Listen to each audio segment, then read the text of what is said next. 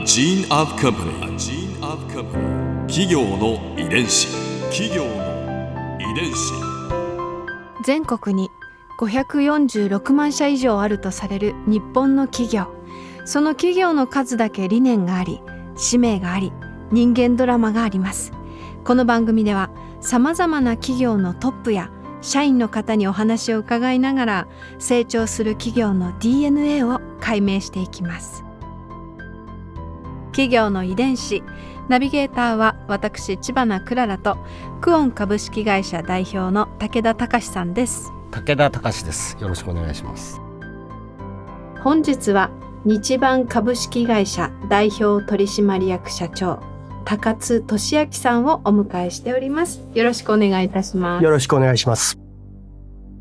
今回は日版の天気について伺います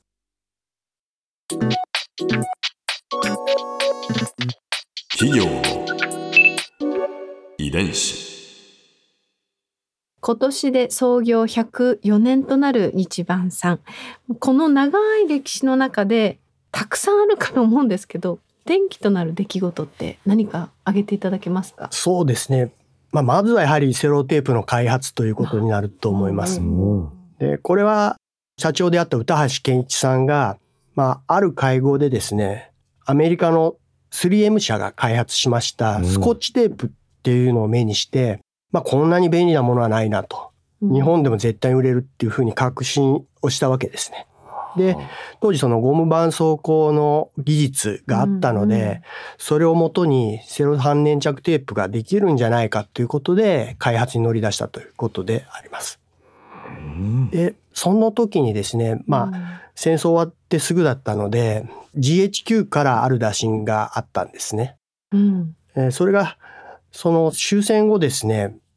その GHQ では全てのこう手紙を開封して検閲をしていたんですね。ええでその検閲した後に封筒を封刊するためにこのアメリカ産のセロ半粘着テープを使っていたんですけれども、まあ、輸入がですね遅れて品不足になってしまったと。うん。まあ、そこで絆創膏の実績がある日版にですね作れないかという打診があったということであります。引き受けたんですか？そうですね。ただ、まあ、歌橋社長はチうん。ャレンジということでやったと思うんですけれども、当然簡単な開発ではなくてですね、やはり試作品は当時脚光を浴びていたゴム粘着剤ではなくて合成粘着剤っていうのを使っていたんですね。うんそうすると夏はいいんですけれども、冬になるとですね、つかなくなってしまうと。で、それでセロハンテープっていうのに将来をかけていたこの経営陣はですね、一からやり直そうということを英断して、まあ原料から、あー最初から研究し直して、天然ゴムっていうのを使うことで、冬場でもつくような粘着剤を開発して、1948年に GHQ に納品するということになりました。ええ。この GHQ に納品した時って、まあ、開発からゼロから始めたわけじゃないですか、はあの反応っていかがですか？そうですね。あの、その1948年にうん。GHQ に収めた時はですね、結構こう短かったんで、こんな短期間にこれだけのものを作れるのかっていうことで、非常に称賛されたと聞いています。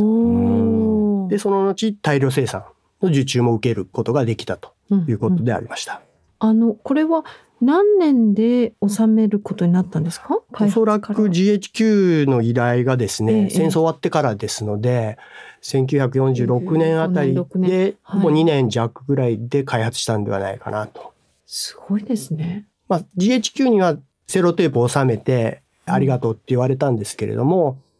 やはり日本ではですね、そのセロテープをその後販売するんですけれども、はい、何にどう使っていいかっていうのを皆さんご存知ないので、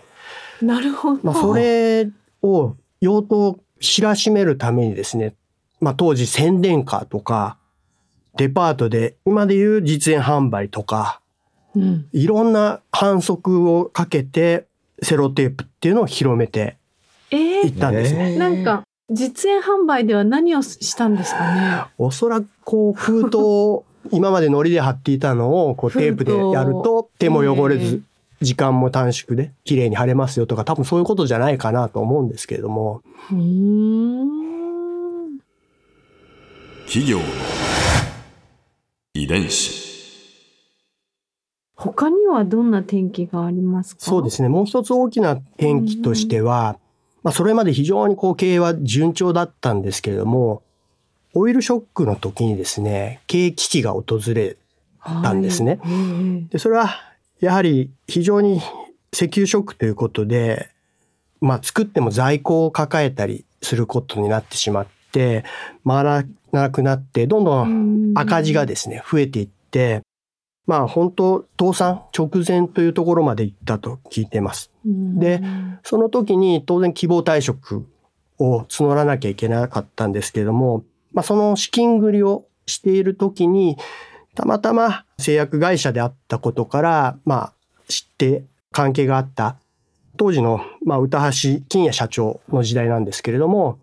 大宝薬品工業様の小林社長と面識があってですね、まあ、その話をしたところうんうん。結果的にいろいろあったんですが資本参加をしていただくということになって、うん。希望退職については最小限でとどめることができてそれから、えーいろんな面からこう経営の方をバックアップしていただいて、まあ、なんとか1979年に黒字に転換して翌年には累積赤字も一掃してうん。現在に至っているということであります。でこの時こういう赤字を抱えていた中でも当時非常にその難しい労使関係もあって、うん非常にこうご苦労されたという伺っているんですけれども、まあ、小林当時大宝薬品の社長が販売即経営だということと雇用は維持だということをちゃんと実現させるということを明確におっしゃって社員もそれに賛同してなんとか乗り切ったということは聞いています。この大宝薬品さんとはどういったご関係で？そうですね。ええ。あの当時は製薬会社だったので、まあ、日版も製薬会社ということで、たまたまちょっと関係があってうん何かの時にそういう話を相談したところ、そういう申し出をいただいて、まあ、具体的に言うとその小林社長が希望退職をやるよっていう当時の大阪工場があるんですけども弊社。そこも見学されて働いてる方々のやはり顔を見てや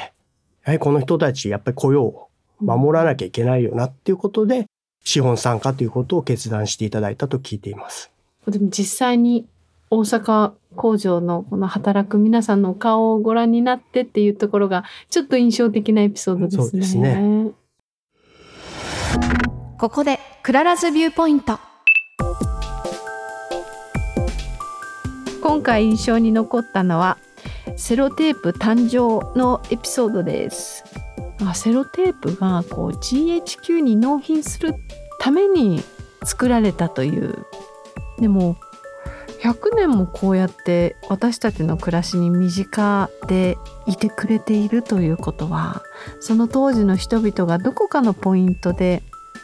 これめちゃくちゃ便利っていうふうに思って使い続けてきたからで企業の歴史を考える時にそのやっぱり商品のね歴史を考えることにもなると思うんですけどでもその商品の歴史っていつもこういうふうにお話を伺ってて思うんですけどその商品が生まれた当時の人々の暮らしだったりその社会の様子だったり空気感だったりなんかそういうものをこう想像させてくれる面白い思考のプロセスのヒントをいただくような感じがしています。企業の遺伝子